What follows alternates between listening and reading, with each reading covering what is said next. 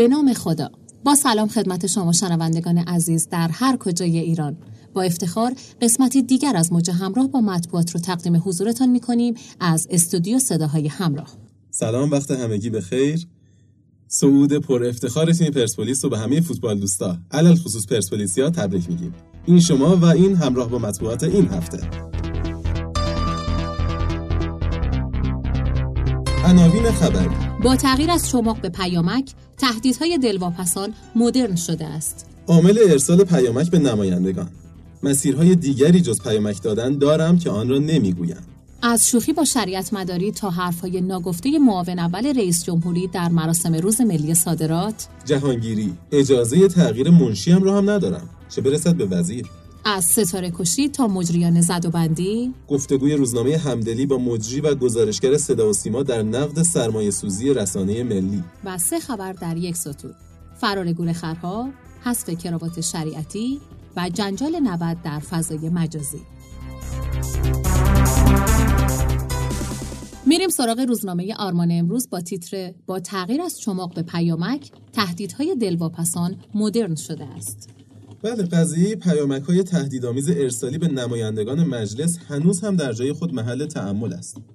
اینکه چرا با ارسال کنندگان این پیامک ها برخوردی نمی شود و آنها آزادانه میچرخند و حتی اعمال خود را تایید کرده و از راه های آتی سخن می‌گویند مطالبی است که به راحتی نمی‌توان از کنار آن گذشت و باید دستگاه های مربوطه نسبت به آنها پاسخگو باشند البته این پیامک ها نشان از تغییر رویکرد دلواپسان از چوب و چماق دهه هفتاد به پیامک، توییتر و اینستاگرام در دهه 90 حکایت دارد. تفکر همان تفکر است و فقط ابزار استفاده تغییر کرده است. خلیل موحدی که وی را به فرستنده پیامک ها می‌شناسند در ارتباط با ارسال پیامک های تهدیدآمیز می‌گوید پیامک هایی که ارسال می کردیم جنبه فشار نداشت وظیفه ما امر به معروف است و از هر مسیری که باشد آن را ادامه می دهیم مسیرهایی جز پیامک دادن هم داریم. باید دید خودسری های دلواپسان که حال و هوای تازه یافته در کجا و چگونه مهار خواهد شد. در این راستا بد نیست نگاهی به منبع ارسال پیامک ها یعنی دلواپسان مشهد نشین بیاندازیم. اکنون در زمان و زمانه قرار داریم که در آن شاهد تغییر زبان انتقاد اصولگرایان هستیم.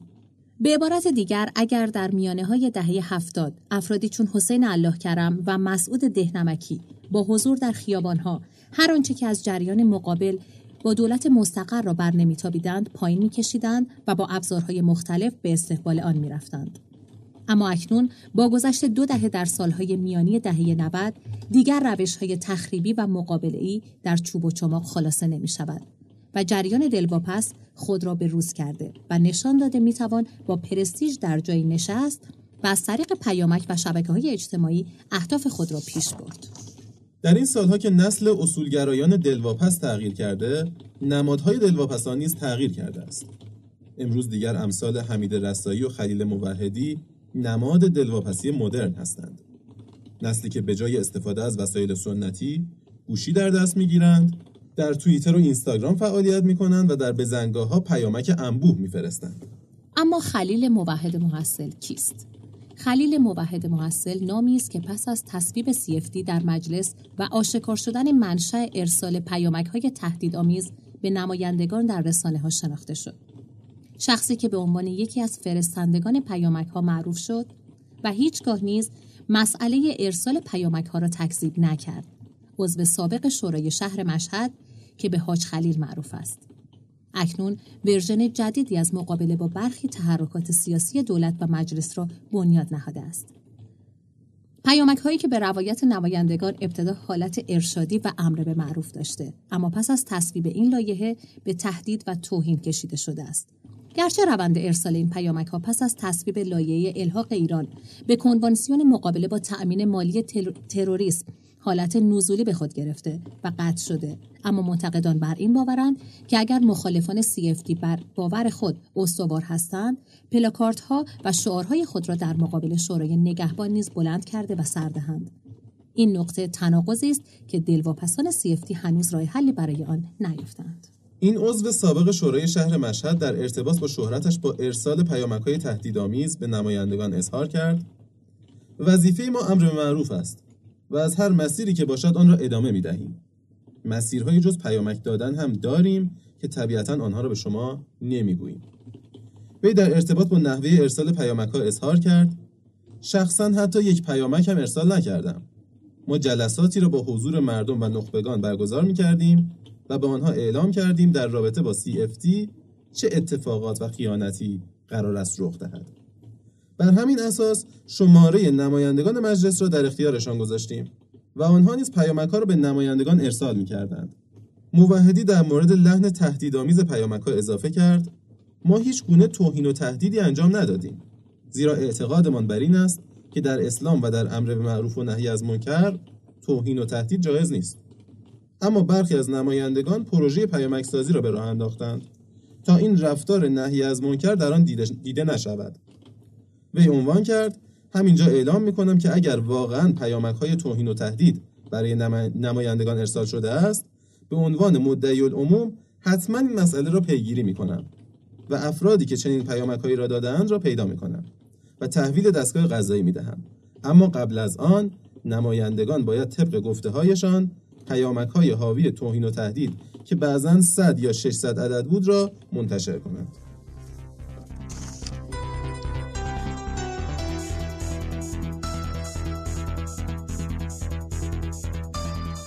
میریم سراغ روزنامه ابتکار با تیتر از شوخی با شریعت مداری تا حرفهای ناگفته معاون اول رئیس جمهوری در مراسم روز ملی صادرات. جهانگیری. اجازه تغییر منشی هم را هم ندارم چه برسد به وزیر؟ صبح یک شنبه 22 دومین مراسم گرامی داشت روز ملی صادرات با حضور اسحاق جهانگیری معاون اول رئیس جمهوری محمد شریعت مداری وزیر پیشین وزارت صنعت معدن و تجارت رضا رحمانی سرپرست وزارت صنعت معدن تجارت و جمعی از فعالان اقتصادی اعضای اتاق بازرگانی و صادرکنندگان برگزار شد چیزی که درباره این مراسم بیشتر مورد توجه قرار گرفت برخی سخنان جهانگیری بود که تعدادی از سایت های خبری آن را نشانه ای از افشاگری معاون اول رئیس جمهوری درباره موقعیتش در دولت قلمداد کردند. از حاشیه های این مراسم می توان به صحبت های ابتدایی جهانگیری که از عدم تمایل خود برای حضور در این مراسم گفت اشاره کرد. معاون اول رئیس جمهوری در ابتدای صحبتهای خود گفت نمی‌خواستم به این مراسم بیایم و تصمیمم بر نیامدن بود. با وجود اینکه شب قبل آقای شریعت مداری با من صحبت کرد و از من برای این مراسم مجددا دعوت کرد من به او گفتم شرایطم جوری است که شاید در این مراسم شرکت نکنم اما وقتی در بخش خبری ساعت 8 صبح اعلام شد جلسه با حضور من برگزار می شود فکر کردم که تعبیر و تفسیر دیگری از نیامدن من بشود بنابراین آمدم که خدمت صادر کنندگان عرض ادب کنم. با این حال از بخش های دیگری از صحبت های جهانگیری برداشت ویژه ای شد. معاون اول رئیس جمهوری در این مراسم گفت وضعیت خاصی را در شرایط کنونی اقتصاد تجربه می کنیم و نمی توانیم غیر صادقانه صحبت کنیم. و در سابقه مدیریتی من هم اینطور نیست که اگر با تولید کننده و صادر کننده صحبت کردم موارد نادرستی را عنوان کنم و سعی کردم تا آنجا که در رابطه با مسائل کشور و شرایط اقتصادی و تولیدی می‌دانم خلاف آن چیزی را نگویم که می‌دانم. اما همه آنچه را که می‌دانم نمی‌گویم زیرا گفتن برخی مسائل در شرایط فعلی به صلاح کشور نیست. اما به هر حال برخی مسائل پشت پرده نیست. شوخی جهانگیری با محمد شریعت مداری که شنبه شب از وزارت صنعت معدن و تجارت استعفا داد تا یک شنبه 29 به عنوان گزینه پیشنهادی رئیس جمهوری برای وزارت تعاون کار و رفاه اجتماعی به مجلس معرفی شود از دیگر حاشیه های سخنان معاون اول رئیس جمهوری در مراسم روز یک شنبه بود. پیش از سخنان جهانگیری شریعت مداری به بیان مطالبی درباره وضعیت صادرات در کشور پرداخت. وی در صحبتهای خود بارها به استعفایش از وزارت صنعت، معدن و تجارت و اینکه در حال حاضر در هیچ سمتی مشغول به کار نیست اشاره کرد و با این پیشفرض توصیه ها و راهکارهای خطاب به معاون اول رئیس جمهوری ارائه کرد. اینجا پشت تریبون حرف می‌زد. من بیکارم. همین امروز صبح تا معرفیش به, وزار... به مجلس خونده نشد. نیومد تو جلسه. پشت اینجا موند. ببینه معرفیش می‌کنن بیاد تو جلسه یا نه. بعد که نامه خوندن مطمئن شد که وزیر بعدی است اومد داخل جلسه. معاون اول رئیس جمهوری همچنین به بخشهایی از صحبت‌های شریعت مداری در این مراسم اشاره کرد و گفت آقای شریعت مداری از این موضوع صحبت کرد که مدیران کشور ترسیدند. این در حالی است که من مکررا گفتم در شرایط فعلی مدیران ریسک پذیر را می‌خواهیم در واکنش به این صحبتهای من برخی می‌گویند چرا در این شرایط مدیران را برکنار نمی کنید؟ آنها فکر می کنند که در دستان من قلم و کاغذ است و راه که می‌روم می‌توانم مدیر را برکنار کنم. این در حالی است که من تا الان اجازه برکناری منشیم را هم پیدا نکردم. پس, من، پس از من انتظار نداشته باشید که وکیل و وزیر را تغییر دهم. وی ادامه داد برکناری کارساز نیست بلکه مدیر باید ریسک پذیر و تصمیم گیر باشد. اگر مدیری این موضوع را نمیپذیرد به کشور ظلم می کند که پستی را قبول می کند. به گزارش ایسنا جهانگیری در بخشهای دیگری از صحبتهای خود به اعلام یک خبر خوب در حوزه دارو پرداخت و گفت گرچه شرایط سختی در کشور وجود دارد اما در شورای هماهنگی اقتصادی سران سه قوه تصویب کردیم که 5 میلیون دلار از صندوق توسعه ملی برداشت کنیم و به ریال تبدیل نماییم تا فقط برای شرکت های داروسازی مورد استفاده قرار بگیرد. معاون اول رئیس جمهوری با تأکید بر اینکه تحریم های آمریکا علیه ایران زورگویی و باجگیری از ملت ایران است اظهار کرد. اینکه دولت با اطمینان اعلام می کند که واردات کالاهای اساسی و داروهای مورد نیاز مردم در حال انجام و هیچ کمبودی در این زمینه وجود ندارد نه به دلیل اقدامات بشردوستانه ایالات متحده آمریکا بلکه به دلیل راهکارهایی است که خود برای مواجهه با این شرایط اتخاذ کرده است. وی با بیان اینکه در شرایط خاصی قرار گرفته ایم و در این شرایط باید با یکدیگر صادقانه صحبت کنیم اظهار کرد. امروز در کشور مسائلی وجود دارد که تقریبا میان مردم ایران روشن و واضح است و از مسائل پشت پرده نیست.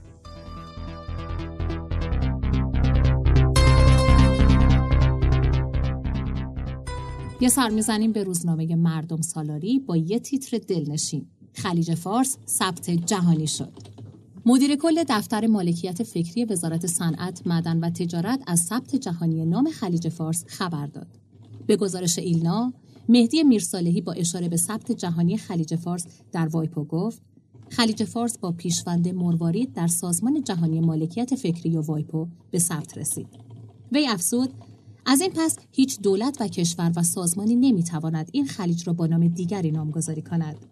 وی با بیان اینکه در گذشته تنها خلیج فارس مطرح بوده است افزود بر اساس سند ثبت مروارید خلیج فارس نامگذاری این خلیج به غیر از نام مروارید خلیج فارس خلاف قوانین بین المللی است. به گفته وی ثبت خلیج فارس از نوع ثبت حمایت از اسامی مبدع و نشان جغرافی است. از این رو این حوزه با منطقه ثبت شده است. مدیر کل دفتر مالکیت فکری وزارت صنعت ثبت چند محصول دیگر را از اقدامات دیگر این دفتر نام برد و یادآور شد. انجیر استحبان استان فارس زعفران قائنات گز اصفهان گز بلداجی و کشمش ملایر از دیگر محصولات ایرانی است که در سازمان جهانی مالکیت فکری به ثبت رسید. وی گفت رتبه ایران در ثبت جهانی را چهارم ذکر کرد و یادآور شد فرانسه اسپانیا و جمهوری چک به ترتیب رتبه های اول تا سوم را در این زمینه دارند و از سال 80 تا کنون تعداد 60 محصول ایرانی به ثبت جهانی رسیده است. وی اولویت ثبت این دفتر را میزان صادرات محصولات عنوان و خاطر نشان کرد. بر این اساس در گام اول مواد اولیه به ثبت جهانی رسید و در گام بعد اقدام به ثبت جهانی محصولات فناورانه خواهیم کرد. خلیج تو ابد ایرانی من به وقت گفتنت آبی ترینم کی می‌خواد اسم تو از من بگیره؟ تا وقتی زنده و ساحل نشینم خلیج تو ابد ایرانی من. به وقت گفتنت گفتگوی روزنامه همدلی با مجری و گزارشگر صدا و سیما در نقد سرمایه سوزی رسانه ملی. از ستاره کشی تا مجریان زد و بندی. بعد روزگاری دور و نزدیک تلویزیون حاکم بیچون و چرای خلوت مردم ایران بود. شبانه های ایران خلاصه می‌شد در جعبه جادویی و شاید بزرگترین لذت دنیا تماشای سریال هایی بود که سرنوشت هر کدام از شخصیت هایش اهمیت زیادی برایشان داشت. دیگر برنامه های سیما هم جای خود را در میان مردم باز می کردند. مثال هایش هم زیادند. از دیدنی ها تا ورزش و مردم. بعد از گذشت دهه ها هنوز از یادها نرفتند این برنامه ها. مجریها و گزارشگران تلویزیون در دهه های 60 و 70 شهرتی داشتند در اندازه ستاره های سینما و شاید معروفتر. جلال مقامی و مرحوم بهرام شفی که هنوز داغش تازه است. جواد آتش افروز محمود شهریاری و چندین و چند مجری دیگر گویی جزوی از خانواده ها بودند. مردم دقدقه هایشان را جستجو می کردند در تلاش های قابل احترام مجریان و گزارشگرانی که گاهی به دل جنگ می رفتند تا برایشان گزارشی تهیه کنند و برنامه‌ای بسازند. در دهه های 80 و 90 هم چهره در سیما توانستند اعتماد مردم را به خود جلب کنند و برنامه بر... و برنامه های پر مخاطبی بسازند. مانند سید محمد حسینی مجری مسابقه جذاب و پربیننده سیمرغ که حضورش در هر برنامه تلویزیونی مساوی بود با نشاندن میلیون ها نفر پای گیرنده ها. اما ترجیح داد آیندهش را در آن سوی آبها رقم بزند. به شهر اشاق بریم یکی کنیم دلا رو زمستون رو دک کنیم زنده کنیم بهار رو سیمرغ عطار بشیم با هم دیگه یار بشیم. بریم به اول حبیب و بیمار بشیم. شهیرترینشان شاید عادل فردوسی پور باشد که مجله معتبر نیوزویک یکی از 20 چهره پرنفوذ ایرانی انتخابش کرد. پربیننده ترین برنامه تلویزیون را داشت قبل از ظهور خندمانه که باز هم قیاسشان چندان عادلانه نیست. چرا که برنامه رامبد جوان مخاطب عام دارد و 90 برنامه تخصصی برای فوتبال است. دیشب ما تا یک کنیم دو شب مشغول ضبط یه آیتمی بودیم که حالا به زودی براتون پخش خواهیم کرد. نفهمیدم اصلا چی شد چون من فکر می‌کردم دیشب 90 پخش میشه. یک کنیم دو شب که از استودیو آمدیم بیرون پرسیدم گفتم چی شد؟ گفتم پخش نشد. و دیگه صبحم که اومدم سر برنامه. اتفاقا اینجا از مسئولان شبکه خودمون خواهش کنم که در این زمینه اطلاع رسانی شفاف بکنند و قلبا مجدد تاکید می‌کنم چون خودم علاقمند به برنامه 90 و عادل فردوسی پور هستم. امیدوارم که در یک چارچوب حرفه‌ای مشکلات سوء تفاهم هرچی هست شفاف سازی بشه و من شبکه سه رو رسانه ملی رو جدای از برنامه 90 نمی‌دونم 90 حالا عادل فردوسی پور هم انگار از سوی سازمان صدا و سیما به حاشیه رانده شده. یک هفته برنامهش را از کنداکتور خارج کردند و بعد هم هزار حرف و حدیث راه افتاد که قرار است برای همیشه از تلویزیون کنارش بگذارند. اتفاقی که حتی اگر رخ ندهد قریب نیست برای مخاطبان تلویزیون. نسل امروز چهره جواد آتش افروز مجری معروفی که هر روز صبح میهمان خانه ها بود را نمی‌شناسد. قدیمی ها هم اگر امروز در خیابان ببینندش احتمالا یادشان نمی آید روزگاری با او خاطره می آقای شما اگر در پایان برنامه صحبتی ندارید من می‌خوام برنامه رو با یک جمله در ستایش از مادر به پایان ببرم. من پس من یه جمله بگم بعد شما این ستایش رو بفرمایید. خدمتتون ارز کنم من گفتم که بعد با خیال راحت اینو بگم که شما حرفتون رو بزنید. من روی صحبتم با فروشنده های عزیز هست در فروشگاه های مختلف. این روزها بچه ها مشتری شما میان که با پول توی قلکشون یک هدیه برای مادر تهیه بکنن. شما که گفتید بزرگترها هم به فکر هستن. بزرگترها بله آقایون که باید به فکر خانم ها باشن اون مسئله جداست. ولی الان صحبت من در مورد بچه هاست آقایان فروشنده.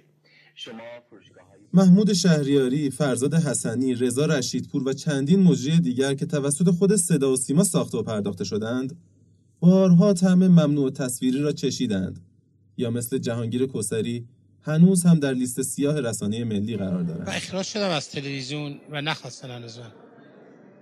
فعالیت بیرون انجام نمی‌دید که بخواید حالا مثلا نه من اصلا علاقه من نیستم به کارهای تلویزیونی و همین کار سینما رو دارم می‌کنم رشتمه هم تدریس می‌کنم هم تهیه می‌کنم. از سوی دیگر تلویزیون دست به دامن ستاره های سینما شده تا برایشان مجریگری کنند. از محمد رضا گلزار تا حمید گودرزی. که با مسابقه های مشابه به شبکه های سیما آمدند اما ضعف های شدیدشان حتی به چشم مخاطب عام نیز می آید چه برسد به متخصصان امر اجرا مجریگری یک تخصص است. ماهد علاقمند، مجری و گزارشگر ورزشی صدا و سیما در این باره به همدلی می‌گوید مجریگری یک تخصص است و من به عنوان عضوی از خانواده بزرگ صدا و سیما به وضعیت موجود معترضم. اجرای یک مسابقه تلویزیونی به هیچ عنوان کار ساده ای نیست و مجری برنامه باید بازی با دوربین را بلد باشد. دوربین اجرا با دوربین سینما زمین تا آسمان متفاوت است.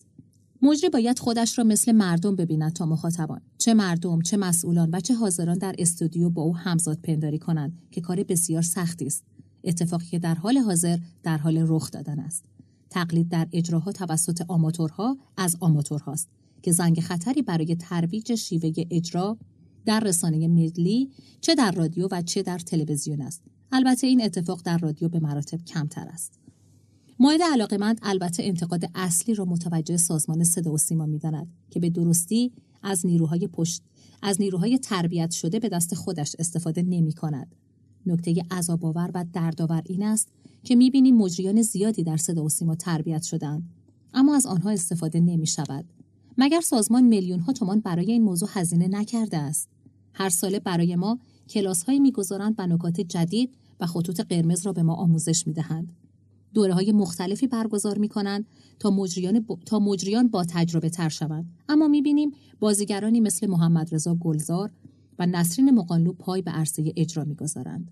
البته من برای این عزیزان در حوزه بازیگری احترام زیادی قائلم ولی همونطور که گفتم مجریگری یک تخصص است و تحصیلات آکادمیک برایش تعریف شده پس باید دقت زیادی در انتخاب مجریان به خرج داد. مایده علاقه من دلیل اصلی هرج و مرج در عرصه اجراهای تلویزیونی را سراحتا زد و بند دانست و ادامه داد زد و بندهای رفاقتی اتفاق میافتد و نتیجهش چیزی می شود که می بینیم. چرا مجری توانمندی مثل جواد آتش افروز باید در رادیو محصور شود؟ او به قدری با سواد و منحصر به فرد است که باید به کمک تلویزیون بیاید.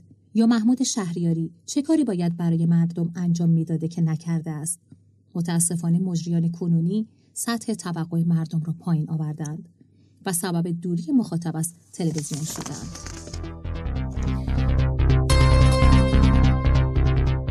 روزنامه آخر روزنامه خراسان با سه تیتره فرار گورخرها، حذف کراوات شریعتی و جنجال نود در فضای مجازی سازمان حفاظت محیط زیست قرار بود ده گورخر را برای احیای نسلی در پارک ملی کبیر رها کند. پنج گورخر هنگام زندگیری از بین رفت در واقع زمینگیر شدن به که زندگیر بله. بشن و حالا خبر آمده که پنج گورخر باقی مانده هم از محل قرنطینه فرار کردند تا طرح احیای گورخر در پارک ملی کویر به یک کمدی تلخ تبدیل شود حالا بشنوید نظر کاربرا رو کاربری در واکنش به این اتفاق نوشت باید از این اتفاق فیلم کمدی ساخت والا.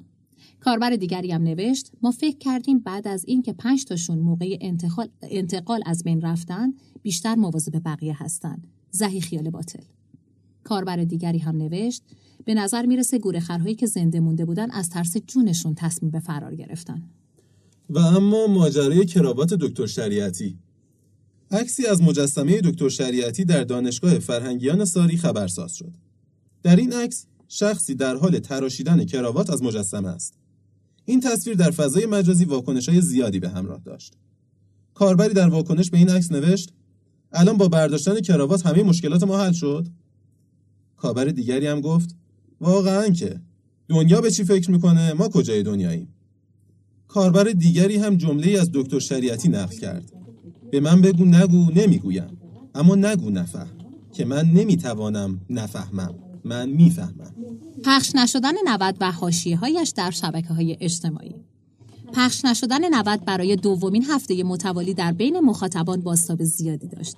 در بین کامنت ها می‌شد نظرات مخالف و موافق زیادی پیدا کرد. کاربری نوشت به زودی صدا و سیما در بخش خبری یک گزارش از مردم تهیه می‌کنه که یارو میگه از وقتی برنامه 90 قطع شده می‌تونم بیشتر به پدر مادرم سر بزنم. کاربر دیگری نوشت وقتی انحصار یک برنامه ورزشی رو سالها به یک نفر میدن همین میشه دیگه. البته کاش قبل از این کار برنامه جایگزینی معرفی می‌شد. کاربر دیگری که مخالف پخش نشدن نود بود هم نوشت من هنوز تو مرحله انکارم که جلوی پخش نود گرفته شده. هی میگم نه از هفته بعد پخش میشه. علکه نیست که. کاربر دیگه ای هم که مخالف پخش این برنامه بود نوشت به نظر من خود عادل مقصره که احساس امپراتوری در شبکه سه می‌کنه و حرف باید حرف خودش باشه. نمی‌شد حالا برنامهش رو بعد از بازی با انگلیس اسپانیا روی آنتن می‌برد؟ کاربری هم نوشت ما نمی‌دونیم واقعا اون پشت چه خبره. لجبازیه یا واقعا بحث مهمی هست. در هر صورت مسئولان شبکه سه باید در این باره توضیح شفاف بدن. انشالله که این برنامه دوباره برگرده رو آنتن و بله، امیدوارم. علاقمندان فوتبال بتونن ببینن. منم با برنامه. اینکه خانم هستم علاقه دارم به این برنامه 90